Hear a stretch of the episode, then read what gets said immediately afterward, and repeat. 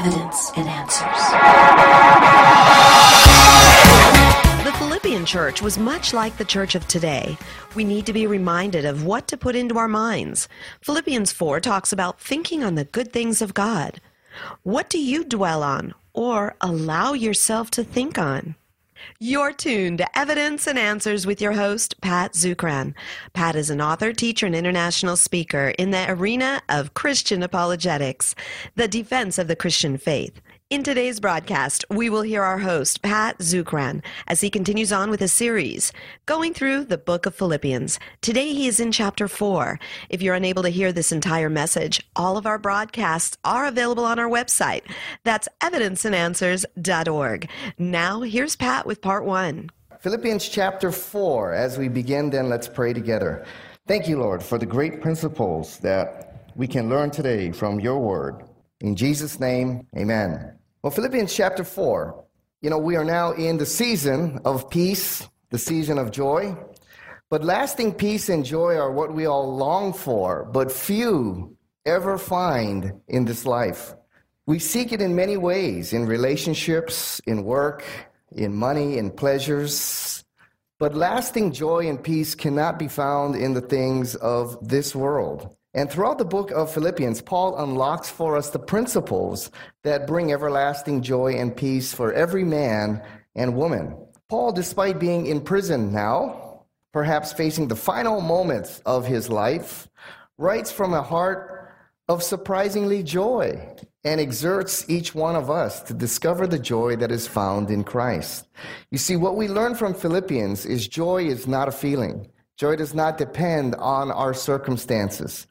As believers in Christ, we can be in some of the most difficult situations and yet still have the joy of the Lord within us. It's a hallmark of a believer in Christ. And in his final chapter here in chapter 4, Paul gives us some final words of exhortation to the Philippians. And in these five verses we're going to study today, Paul gives five exhortations. Paul warns the Philippians on the things that can rob a believer in Christ of that everlasting joy and peace, and principles that help maintain that everlasting joy in our lives. Now, the first exhortation comes in verse 4. Paul says, Rejoice in the Lord always, and again I will say, Rejoice. Rejoice. It's in the present imperative form. Okay, that means it's a command. It's not an option for believers. Rejoice, rejoice in the Lord. Remember now, Paul was in prison at this time, wrongly accused, sentence built on false charges. This guy is sitting in house arrest now. And instead of being depressed, instead of feeling sorry for himself, instead of feeling robbed, instead, he exudes with joy. That's why Philippians is called the epistle of joy. Even though it's one of the prison epistles, Joy is mentioned over a dozen times in this letter because joy does not depend on our circumstances or our situation.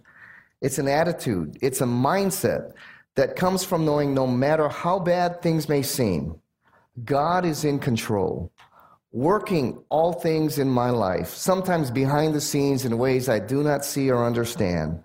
No matter how difficult the situation may be, God is at work to bring about his purpose in our lives. And God is a God of love, he's a God of wisdom, a God of righteousness. All that he does is for his glory, for his honor, and always for our good. And Paul says, again, I say rejoice, emphasizing, okay, no matter what the situation may be, joy can be a reality, an experience for every believer in Christ. Joy was to be the hallmark of individuals and churches who call on the name of Jesus Christ. And Paul says, Rejoice in the Lord always. People search to attain lasting joy in relationships, in possessions, in status, in money, whatever it may be. However, lasting joy can only be built upon a relationship and a hope that is true and everlasting, one that will never come to an end, one that can never be taken away. That's why Paul says, Rejoice in the Lord, because that lasting, ever never ending joy and peace can only be found in a relationship with Jesus Christ. That's why Paul says, rejoice in the Lord. It's one of the fruits of the Holy Spirit, it's one of the most powerful witnesses of the reality of Jesus Christ in the life of a church and in the life of every believer. You know, when my father passed away a few years ago, there was a great debate in our house as to what kind of funeral we're going to have. Now, the majority, the vast majority, wanted a Buddhist funeral because, you know, they said, hey, we're Zukeran, we're Buddhists, okay? We've all grown up Buddhist. Every funeral has been Buddhist. And I said, well, I said, Dad died a Christian man, all right, three days before he accepted Christ. So it's got to be a Christian funeral. So we're going back and forth, back and forth. And finally, my mother said, okay, what would a Buddhist funeral look like? I said, Well, you know what it looks like. I said, Priest comes in, he chants from the sutras, all right, then he gives a message about how the basic fundamentals of Buddhism. This world is an illusion, it's not real. Your individuality is not real. Okay? This world is an illusion, so we need to detach from everything in this world. And the person who has died hopefully has gone to nirvana, which means nothingness blowing out of existence, no longer existing, no personhood, no individuality. That's the goal of Buddhism. Nothingness, nirvana. That's what it means. right? Because to exist in a conscious state means to experience pain and suffering. So the goal of Buddhism is complete extinction. That's your message, okay? And then they'll chant from the Lotus Sutra, most of which is Indian or Chinese, which we won't understand, and that will be your Buddhist funeral. And my mother said, it's kind of depressing. I said, Well, we've been to hundreds of them. You know, she goes, Yeah. Well, would a Christian funeral be different? I said, Well, yeah, oh, yeah. She goes, What would a Christian funeral be like? Well, I said, Well, Philippians chapter 4 says, We do not grieve as those who have no hope. I said, As in a Christian funeral, we mourn the passing of the loved one, but we also celebrate their life and the time we had with them and we celebrate the joy, the sure hope we have in Jesus Christ that one day we are going to have a reunion again. We're going to be eternally with our Heavenly Father and Jesus Christ in heaven in a state more real than even what we have here. And that's a sure hope that we have because Jesus Christ was a real historical person who lived, died, and conquered sin and death through his resurrection. And that eternal hope that we shall meet again for sure is something we celebrate. And she thought about it and she said, That sounds a lot more joyful. She goes, I'd rather have that kind of funeral. I said, Yes. so uh, it ended up being a Christian funeral. And throughout the funeral, the one who presided, Pastor Fujinami from Kalihi Union, was able to do it in English and Japanese, able to sing in English and Japanese. My mother ended up attending his Bible study. Joy is the hallmark of believers in Christ, even in very difficult times. Joy can be something that we experience. Well, life application is this. This is a acrostic I was given many years ago when I first came to Christ. And it's stuck with me ever since. It's real simple. You know how much I hate cliches, but this one really is meaningful to me. Joy. The definition of joy I was taught is Jesus first. As we studied last week, Paul said, For me to live is Christ, to die is gain. When you have the right focus in life, that is where the process of developing the right perspective of life and developing that everlasting joy begins. Joy is Jesus first.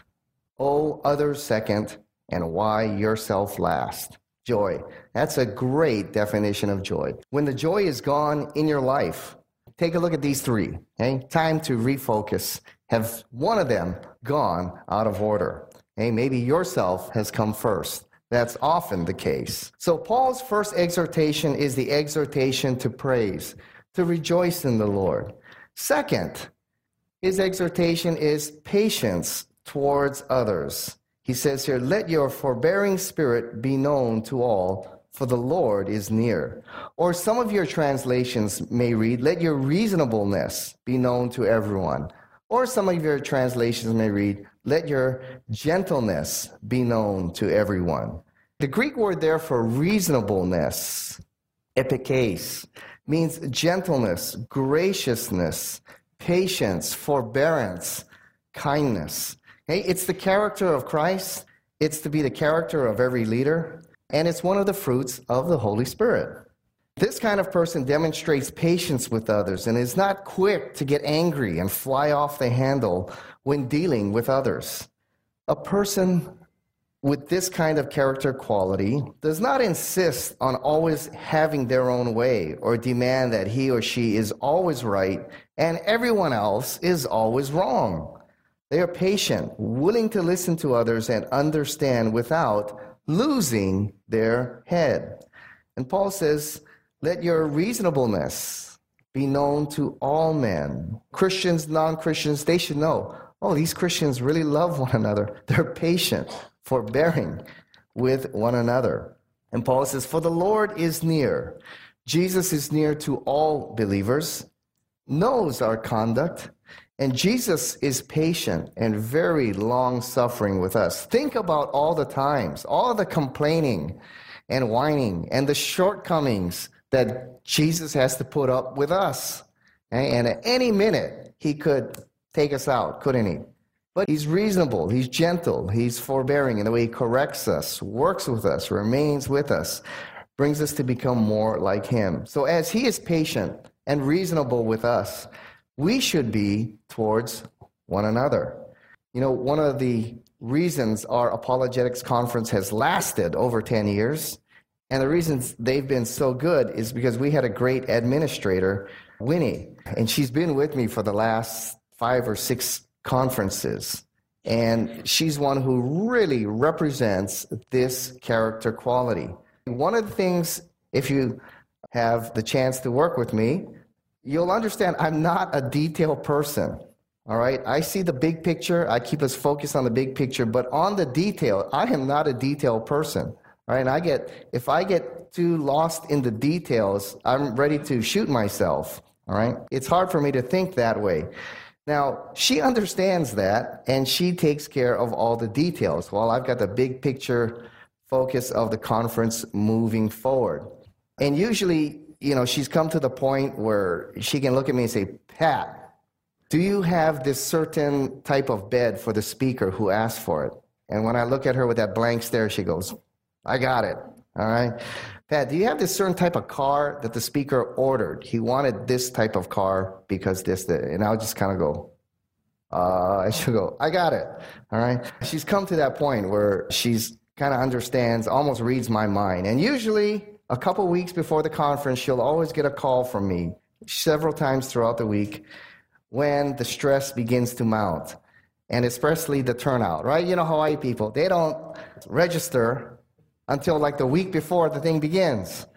Right? And I'm, I'm usually sitting there sweating going and calling, going, Winnie, we only got 50 people. Winnie, you know, we're bringing in these great speakers. I don't want them to speak to an empty hall. And she's usually over there going, Pat, we've had done this over 10 years. How many times have we had an empty hall room? None. Has God always provided? Yes. Okay, relax. All right.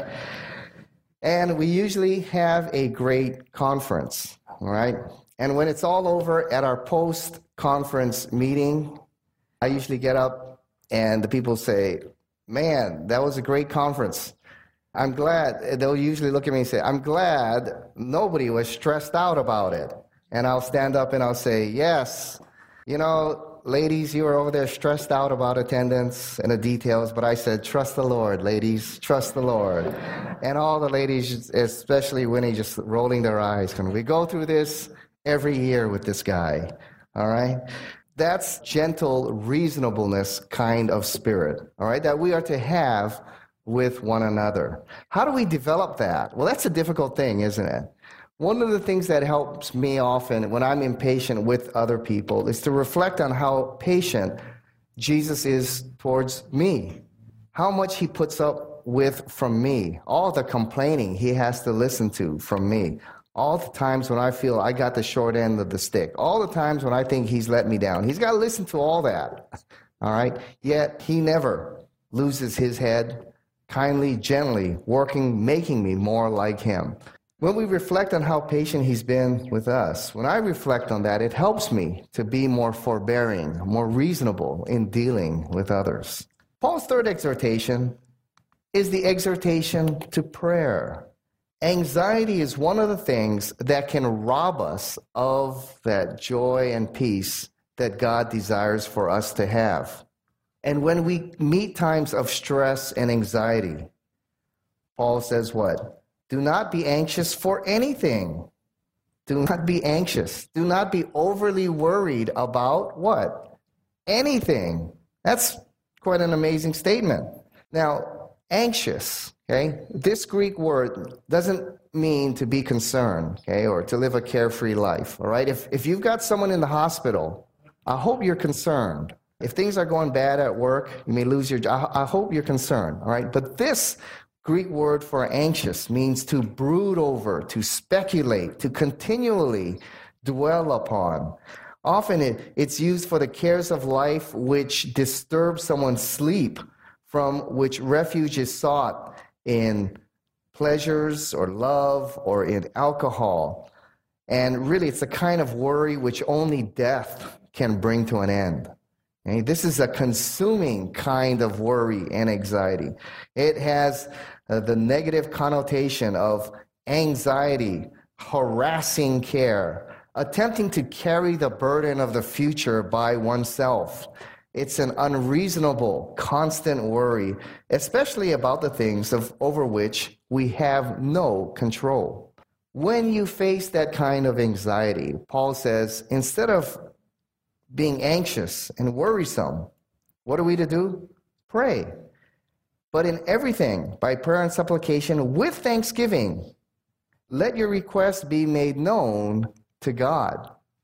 Instead of worry and anxiety, what do we do? Pray with an attitude of thanksgiving.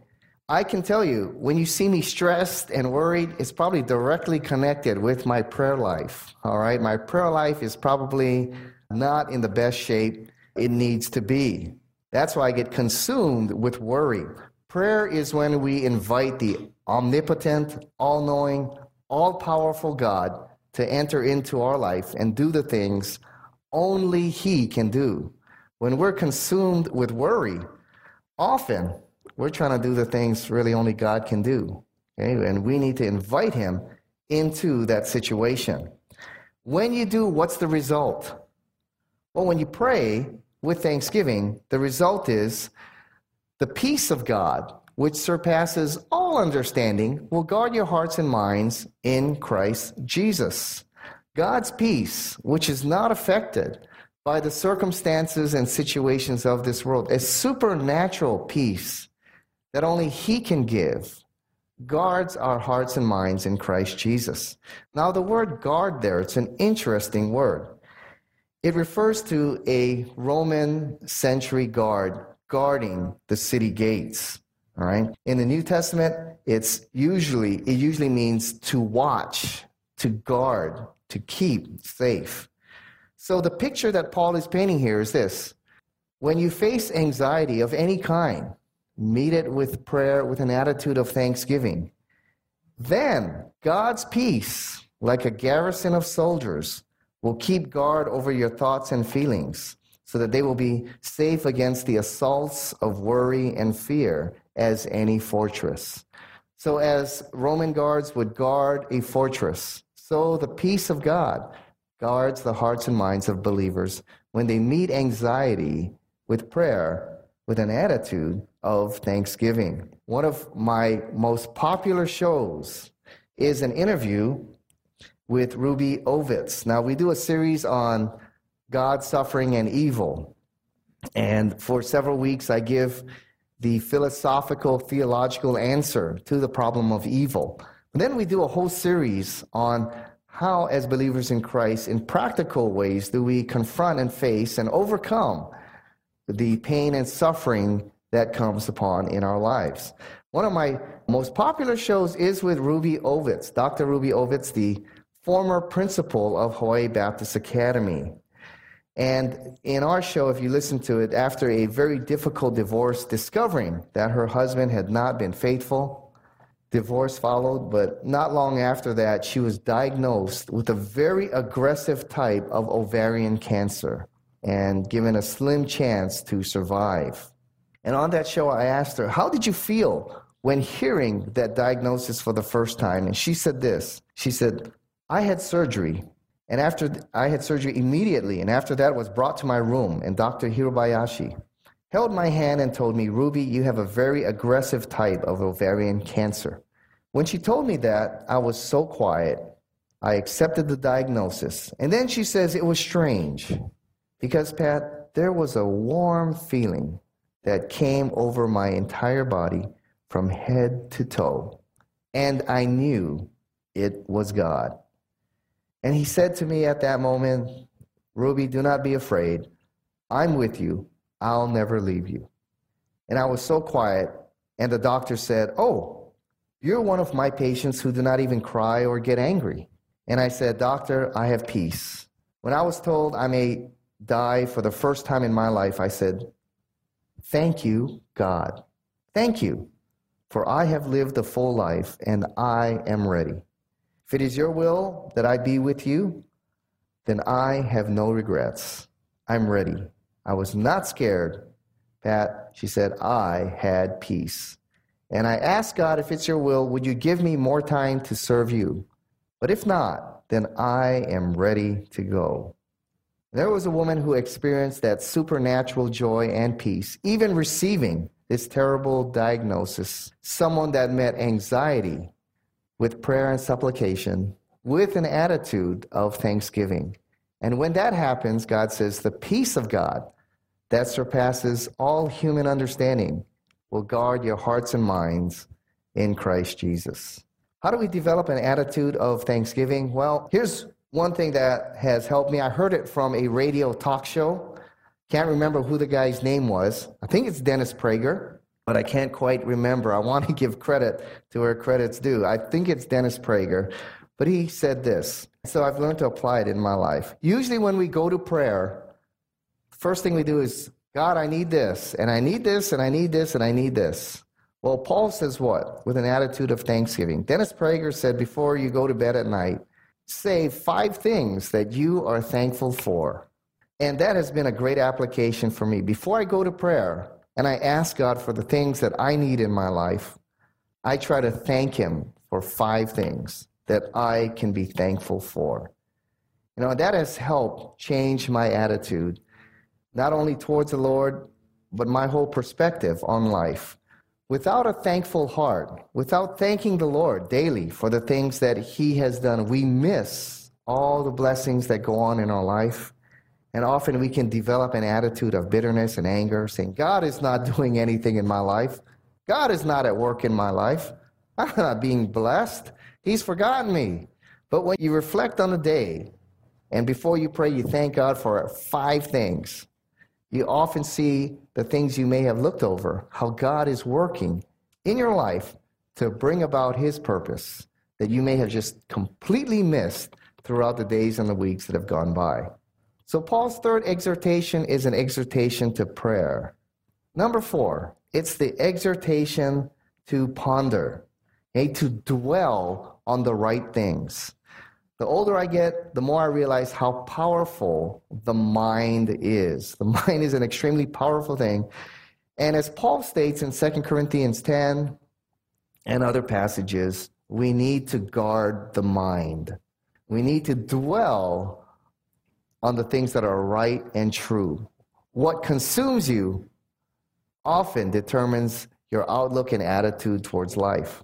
Paul says this finally, brothers, whatever is true, whatever is honorable, whatever is just, whatever is pure, whatever is lovely, whatever is commendable, if there's anything of excellence, if there's anything worthy of praise, think about such things. There's a saying whatever consumes your mind controls your life. If you're consumed about the guy that did you wrong, all right, or the wrong that was done to you, and maybe how you can get back or your desire to get back, that's going to consume your life, all right, and your attitudes and your outlook on life. What consumes your mind controls your life. And Paul says, therefore, you've got to guard your mind, you've got to dwell on these things. Number one, and we're going to go through this list pretty quick. Whatever is true, the biblical definition means conformed to reality.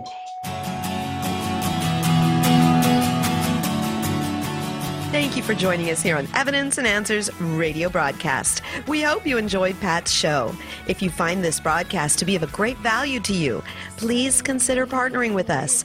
Evidence and Answers relies on generous support from you, our listeners. For the opportunity to donate and keep us on the air, you may do so right there online on the homepage of our website. That's evidenceandanswers.org.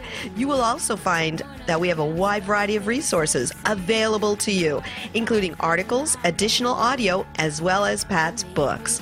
Be sure to share it with your family, friends, and your church. Join us again next time on the air or online as we provide reasons for faith and hope in Christ right here on Evidence and Answers.